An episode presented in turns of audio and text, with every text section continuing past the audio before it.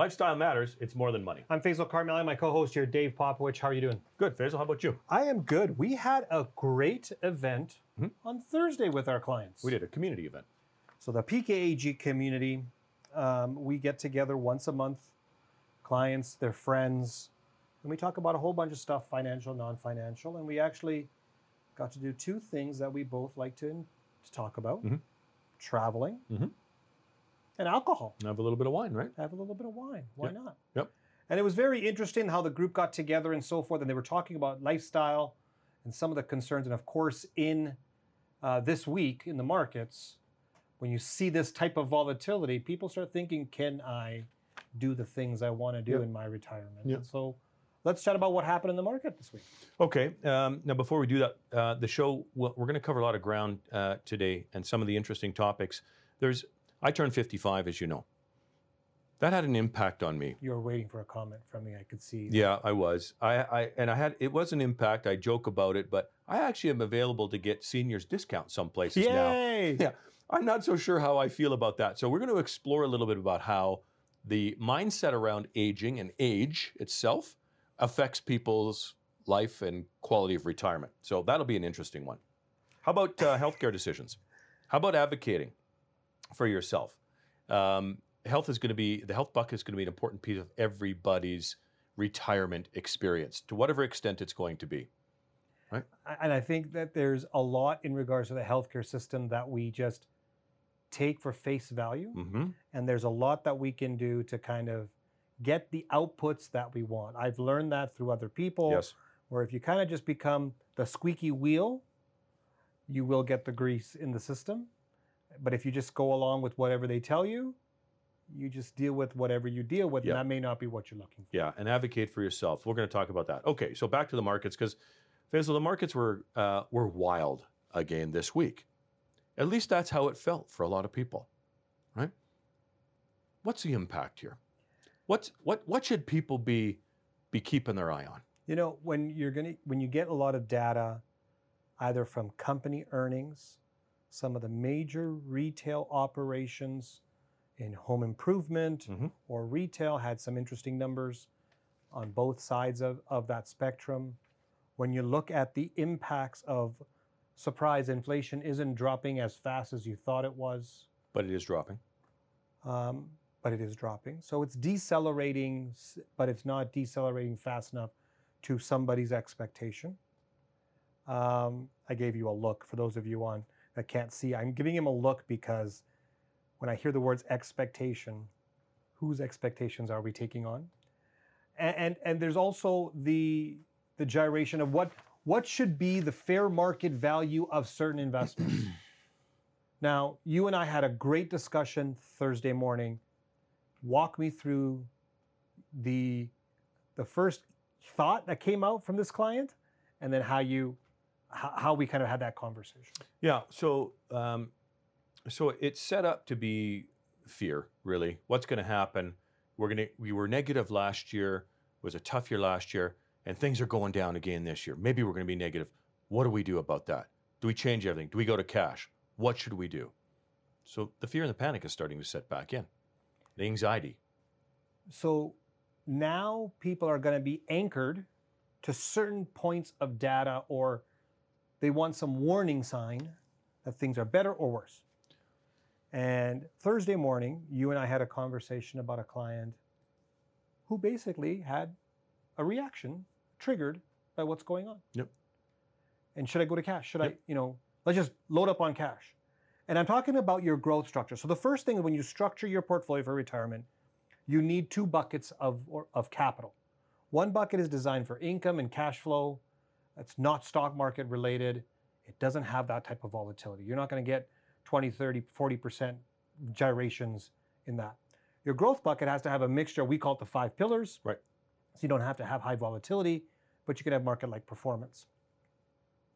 Now, the problem is that when you have this type of volatility, especially after a tough year like 2022, it's easy to feel that if interest rates are 4 or 5% in GICs, high interest savings accounts are offering 4%, why deal with all this stuff Right. and just park your money? Right. What are your thoughts about that? So I, I've got some strong opinions on that because it's a it- it's a question of the longer term strategy, right? So we talk about this often, um, and and part of the debate uh, on Thursday was around short term. What period are we trying to navigate through? Um, and so the the risk, Faisal, I think that when people fall subject to those emotions and that anxiety, is they'll start to make short term decisions, and let's just take the headline. Okay, whatever headline they're anchored to on a given day, jobs are too strong. Inflation was a little higher than expectation. Some somewhere, some way. Okay? the problem is there's a whole bunch of moving parts. Do you know? This is what frustrates me about the business media, the media, not the people who are working in our industry specifically, but the media.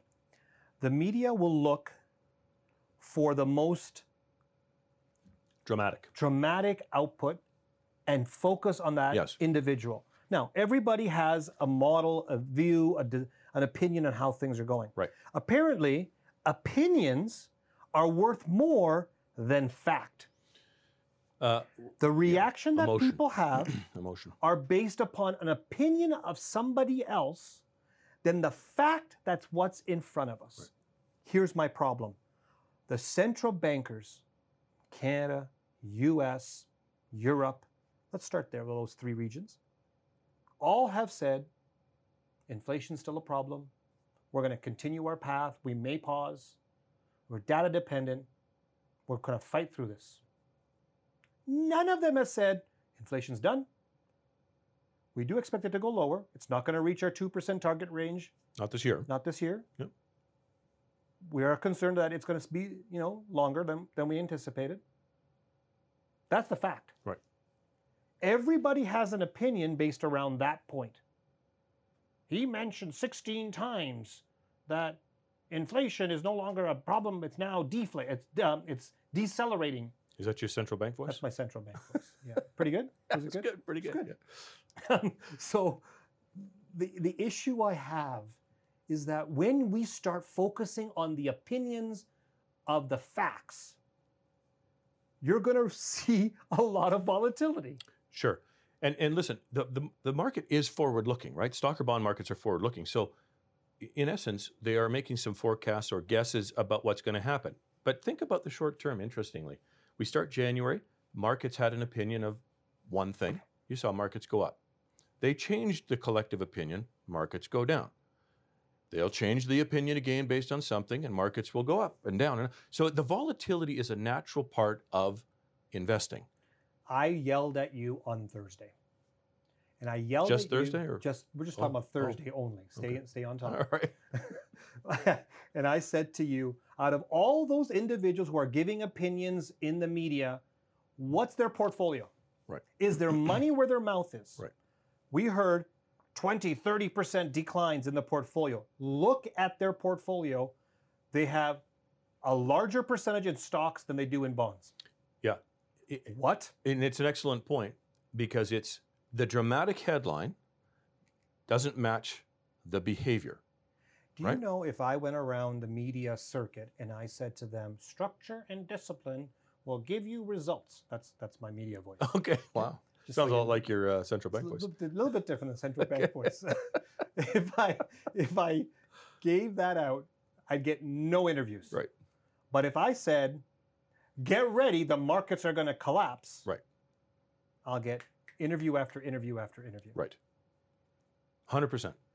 And then when they look at my portfolio and they go, "Hang on, you said the markets are going to collapse, but why does your portfolio have Right. exposure to stock markets? Why don't you just pull out of the stock market, go into cash, go into bonds, Yep. go into GICs, Right. wait." Right.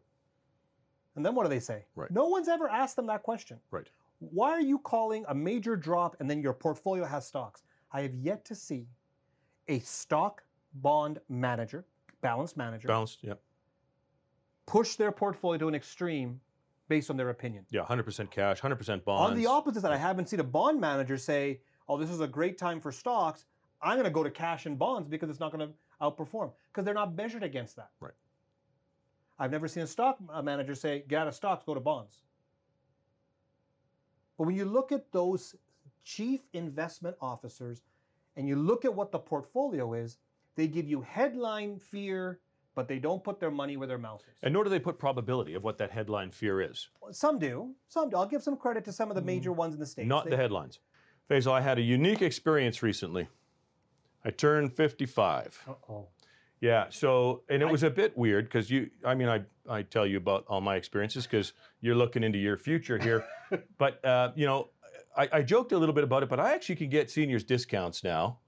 And as fun as that is, it, it, it weighs on me a little I bit. I am so excited for this because now I get 10% off yeah. at the pharmacy whenever I go Uh, with you. I know. I know. The good thing is I get 10% off. The bad thing is I have to hang out with you a bit more.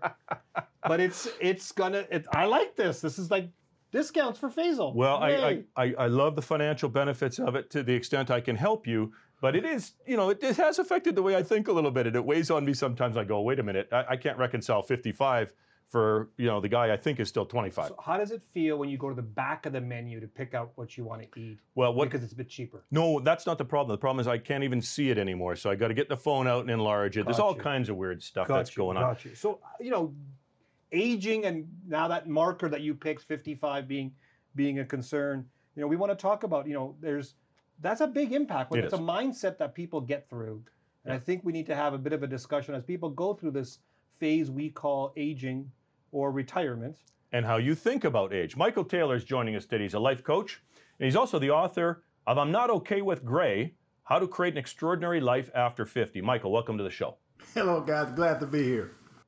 so tell me about my experience, Michael. Am I normal or, you know, where do, what, what's going on here? Well, you're normal, and that's the conversation that I'm trying to change because in the book, I talk about what I call the societal roller coaster. And I think what happens is most of us get on this roller coaster, don't even know we're stuck on it. And so the roller coaster tells us that, you know, when we're a certain age, we should do this. You know, if we, you know, we have all these rules, shall I say, that society puts out.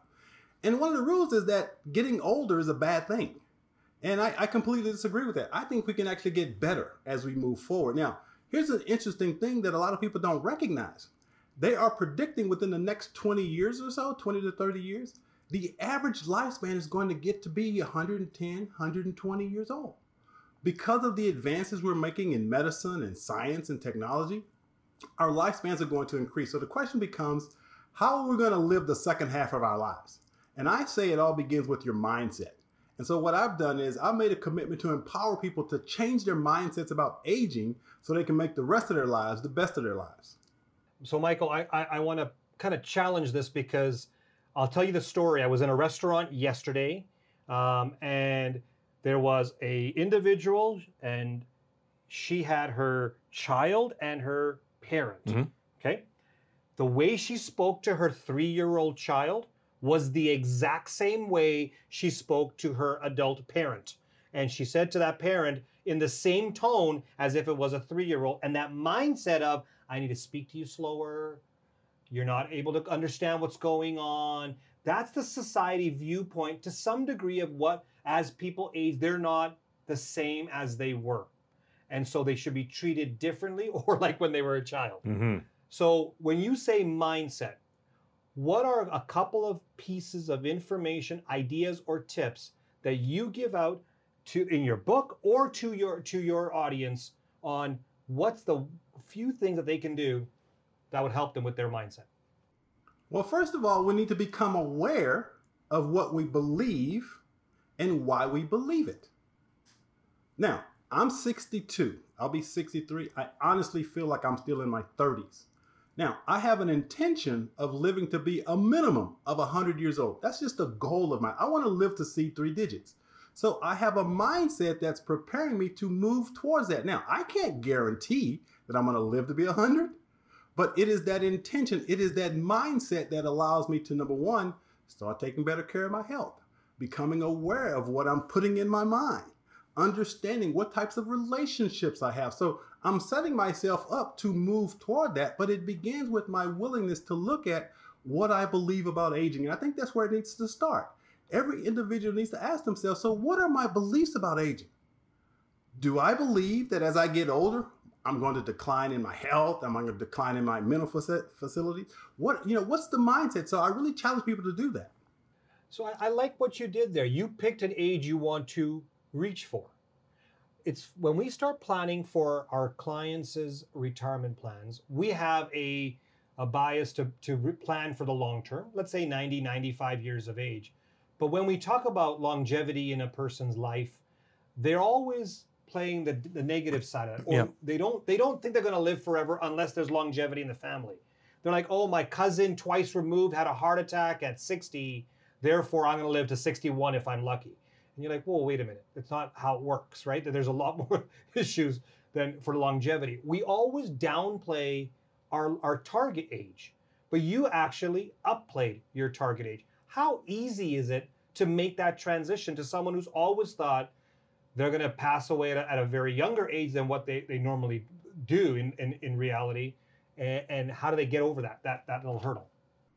Well, let me tell you how my mindset changed. So, when I was 23, I was living the American dream. I had the house, the wife, the 2.5 kids, and all that. And by society standards, I was successful.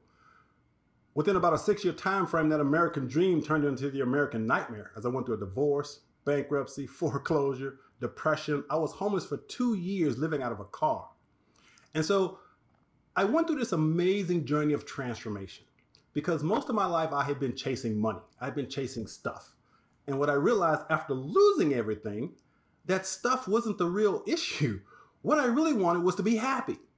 And so I needed to figure out how to be happy. And so that's when I went on this journey.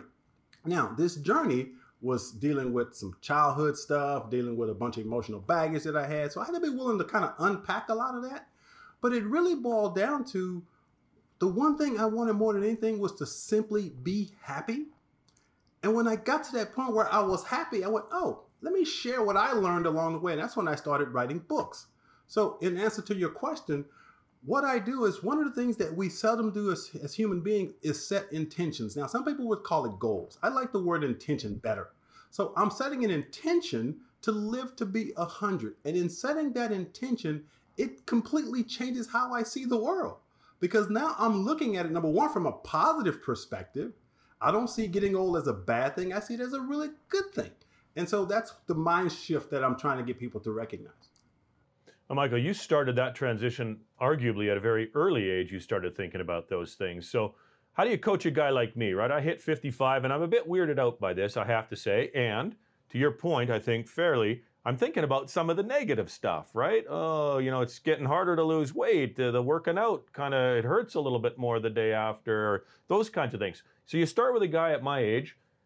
Uh, how do you change my perception? Where do I start to say, great, now I've got the flexibility of thought to go to 100, and that gives me a long runway from here? Well, first of all, we have this idea in our society that there's a quick fix to everything, and we think there's instant. We want this instant gratification. We want to boom. Let's just take a pill, and everything's going to be great. It doesn't work that way. It is a process of transforming how we think, and so that's why I'm such a huge proponent of books. I love reading books because it gives me information, and once I have that information and knowledge, then I can take it and apply it.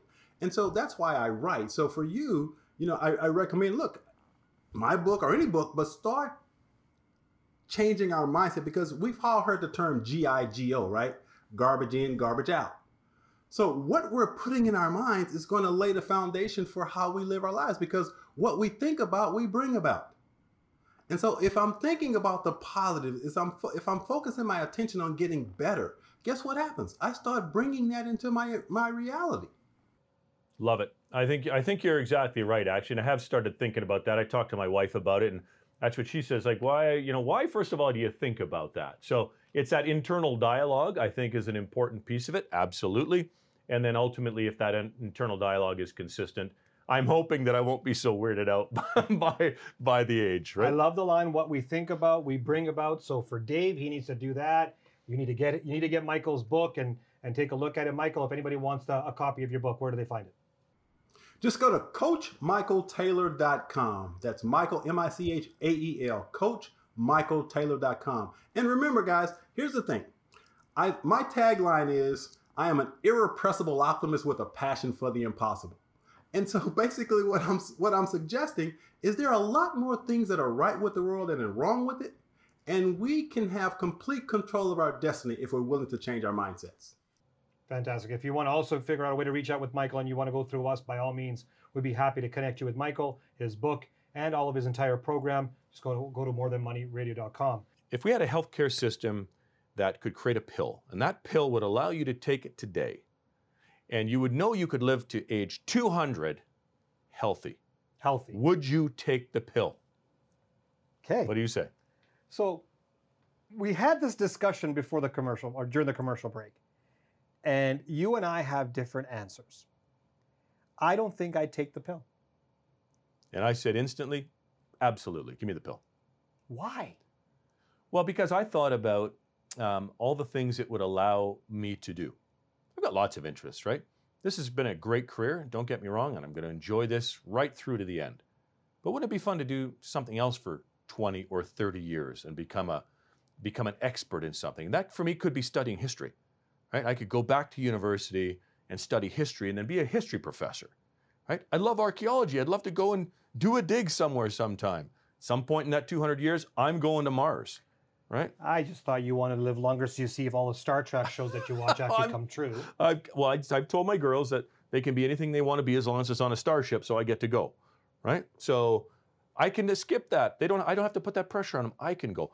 So my my thought was initially when you said, you know, when we were had you posed this question, and and my instant reaction was, man, that would give me so much time to do all these cool things without the pressure of thinking about what the next 35 years might look like.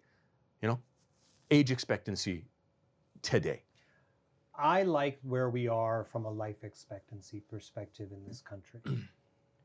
and you can take 83 years of age for male on the on the life expectancy and we plan for 90 to 95 for our clients. I'll even go to 90 95. But to add an extra 100 years So why would you say no though? Let's think about the think about the perspective, right? You've you've said no, I don't want to do any of those other things. I want to be done at a certain time.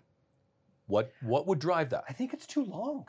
I think that's that that runway of a hundred plus years is way too long. And I like the fact knowing that it's less than a hundred, personally. I like the fact knowing that assuming I can be healthy and literally it's healthy and then dead. Like there's no not healthy in Right, right, between. yeah. Okay. No Let's- suffering in between. I don't yeah. want to have 100 years or 20 years no. of unhealthy. No, no, got to be healthy. So we right. understand the basic premise of this is that Right. everybody is healthy and then all of a sudden they just evaporate. Okay? so when I look at that and I go, damn, that's too long. I think 95 is too long. Right. So that's in today's context, right? But but but the, in the life expectancy of 95, you know what your body and your life will change to. Oh, healthy, health- healthy, healthy. I can still be old and healthy. Health, health is a relative word to the age category. Uh, If- okay, so your if I perception. yeah, my perception is that you're not going to be, and I'm, I'm 48, a 48 year old's health for the next 155 years. I don't assume that. well, that's what. What if the pill did that? Still, That's surprising. Still. I get it if you're thinking about what that's 152 more years. fantastic. Forget that. Are you kidding me? Think all the cool stuff you could do. Think about how progress doesn't evolve then. What do you mean? What, what happens from one generation to the next generation is evolution of thought, innovation, the forward progress of society. You don't have to slow that down, though. If that pill is out there, it's not just for Faisal, it's out for everybody. Okay. Now, everybody can live, and think about the people we don't want in the positions of power in this world. Mhm. And now they have another 100 years, Mm-hmm. I could. 150 years. Nope. Right. Nope. Oh, it- I it- like the fact that there's a short term end date because Well, that now you're thinking pushes about the negative, though. It's about the bad people. But no- but but that will that's part of the that's the side effect of taking the pill. And you know what? Solutions would evolve I for the agree with bad people. I just don't like it. Right. I just don't like it. Yeah, it's really it interesting. It doesn't settle for me. It- I, I was actually s- You were super shocked when you said that. Yeah, and to me, it's it's more of let's just maximize what we can in this time because if I got another 152 more years, it slows everything down. Not necessarily. Again, that's an assumption you've made. Why? Why would you slow down? You're like the Energizer Bunny. You'd never slow down. You do a thousand more things. The, the context of what we look at in regards to time would change. It would. And if that runway is longer, it's it makes me it, it, it something inside's getting triggered here, bud. Like, Yeah. I have no idea what it is. I know what it is. I know what it is with you Okay, for sure. tell me. It's you, there's you love to work at a certain pace and a certain intensity, and you would be totally afraid that that intensity and that pace would change because you'd put things off. You'd you'd you'd procrastinate, thinking you have more time. I know exactly how you Yeah, work, I think you're right. Yeah. but I think that's an, that's that's not necessarily a fair assumption. So here, here's what with that this question in mind, this pill, you can live 150 years longer, or you can live to 200. The, the premise that we put on this is that you're going to be healthy throughout your life. Correct. Okay, so we've established the Maslow's or the hierarchy of needs in the, for, for an individual is health. Then the conversation went in- into the into the studio, and there was something else that was brought on. Well, as long as I can maintain my lifestyle, If I had enough money, if I had enough money. And then, well, would you work that whole time? Because technically, if you're 48 years of age, you're technically 33 years of age Right. in the lifespan, or you're only one third of your life in. You've got two thirds to go. That means your work life, your work career could be even longer.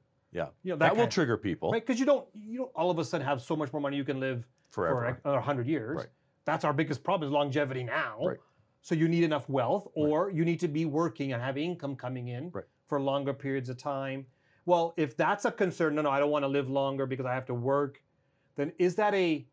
Are you happy with what you do, or there's a financial piece to this? Yeah, So I, I look at this question, and the, the the the conversation that comes out is first health, then wealth. So it's health and wealth Yep. are your areas of concern. Yep.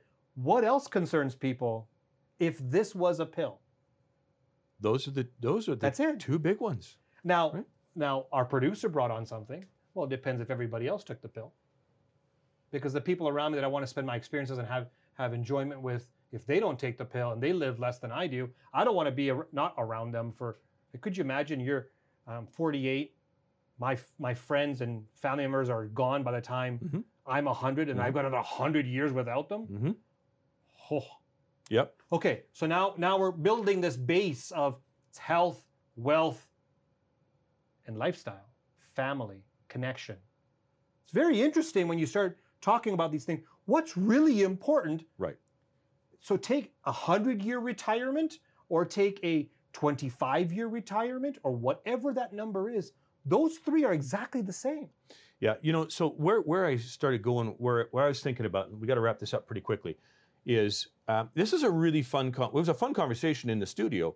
Now I think it's a fun conversation we're having here, but we talk about helping people go through retirement. We don't have that pill, but it is fun to think about all those things that you would do or not do. That's the 31 exercise list that we talk about for couples, Yes. right? So so think about this. What is it you would want to do? Try to write down what your your bucket list experiences are and and shoot for 31.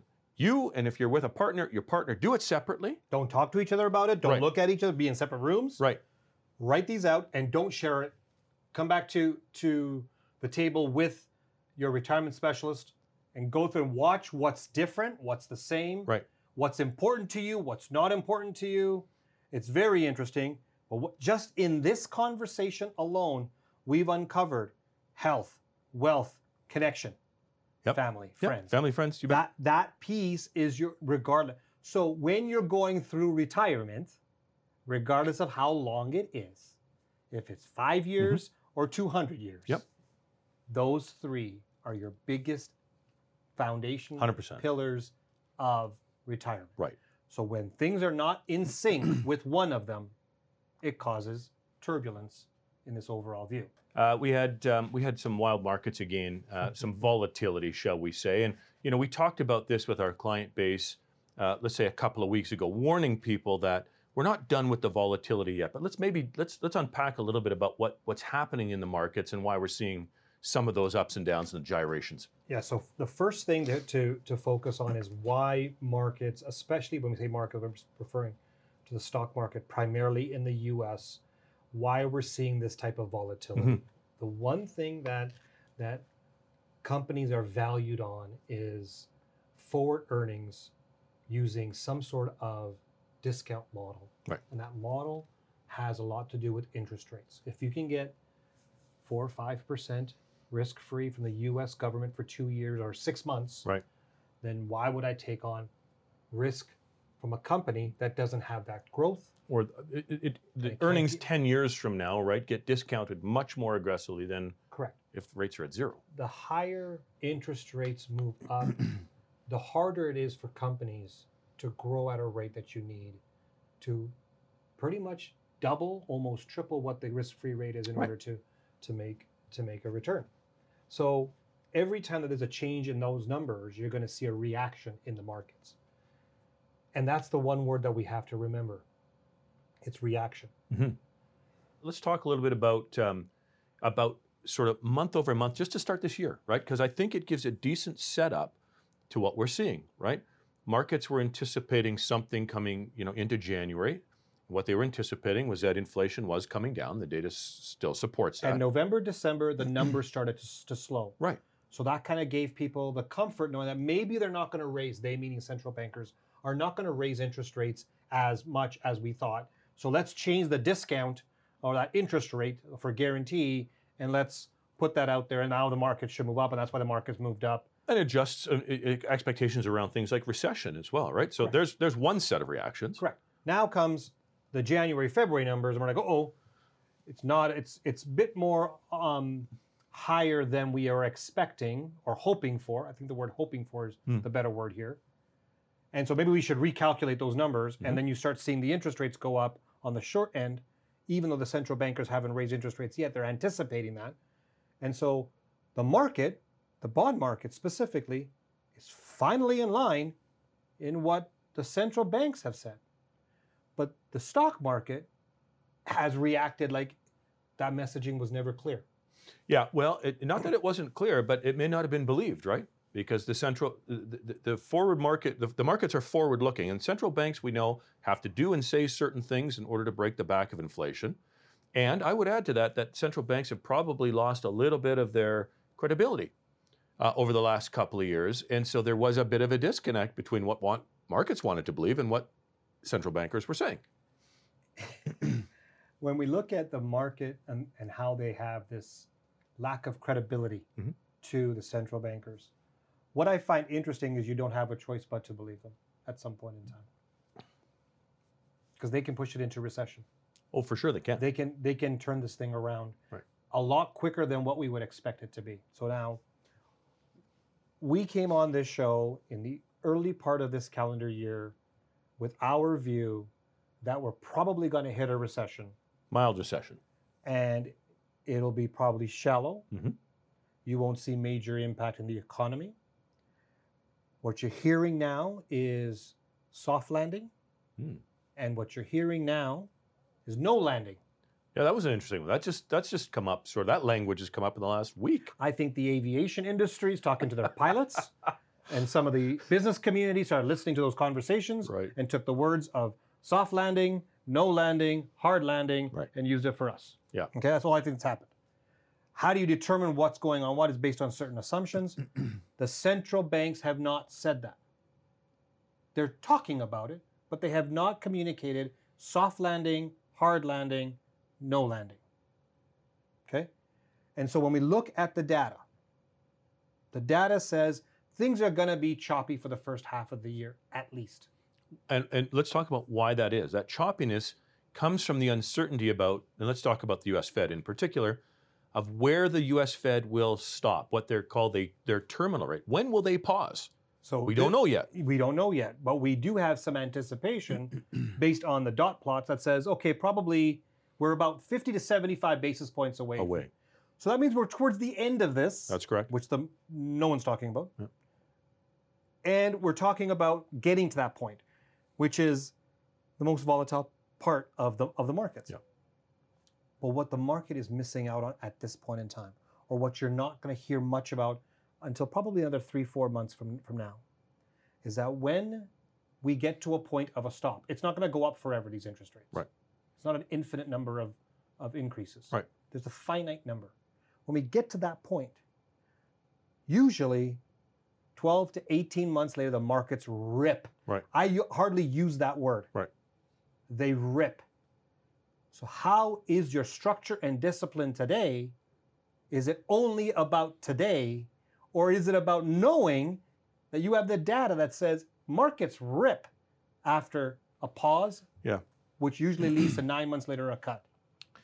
Yeah, well, on average, historically, even even shorter than that. But here, here's the, the question, right? And and this is the debate. The emotion drives these short term these short term questions. But if you miss that initial rip, you miss a significant chunk of the return. And so, abandoning a strategy that that is built for a longer period of time to try to make a timing decision is fraught with landmines. It's fraught with problems. Correct. And so, when we have built our growth bucket, we do not put all our money in the stock market. Right. We do not put all our money in the bond market. we have five pillars, all have different objectives. Mhm. They're invested around the world. You don't like a certain part of the world, you don't have to invest into it. Right. There's higher risk in certain parts of the world. You can minimize that exposure. You can also get exposure to alternatives and other types of investments through our, our portfolio that doesn't have this type of volatility. Correct. And so there is an opportunity right now for people to say, what is my structure? How disciplined am I going to stay to that structure? And let's focus on that. Right. And then through these markets, we'll have the returns that we need. Over time. And over time, in our view, is a finite time. Right. It's a finite time. And so we put that in writing for our clients because that's the planning. Right. That's the structure. So I think when we're at this point in the in the crossroads of, oh my God, 2022 was a you know, not a great year. It's not turning out so far, not being as fun in the markets. Well, it was fun to begin. Now we're giving some back, right? We're, so you're getting this PTSD reaction for clients. Sorry for um, for investors. You get Yeah. this to last year, Yeah. right? And so when you when you look at this gyration that's happening, it's going to cause a lot of anxiety. Anxiety. And I get it. Yeah. But let's look at the data. So this is the time where portfolio managers who understand the structure, the markets, they can explain their structure, why they're invested the way they are, and what's their cycle to get through this. Right. Our cycle is not years to get to through a program. Right. Through to profit. Our cycle is substantially less than the market. Right. So how do you have that approach? And I think that's what the key thing that anybody that wants to take away from this is understand that there is every portfolio manager out there has a structure. Every portfolio manager has a cycle they have to go through to realize their returns. And in our upcoming seminar, we are going to talk about how you look at portfolios one versus another and what's the true method of measurement to see what's right for you. Yeah. What are results built on, right? It's it's not as simplistic as people think. And so get ready for the next, I say 12 months. You're going to see our industry promote their long term returns, 10 years, so forth, because the last 10 years have done very well. Mm-hmm. So they're showing great numbers. And that kind of gets individuals to think, I want that portfolio, I want that return, I want to buy that, like it's a product.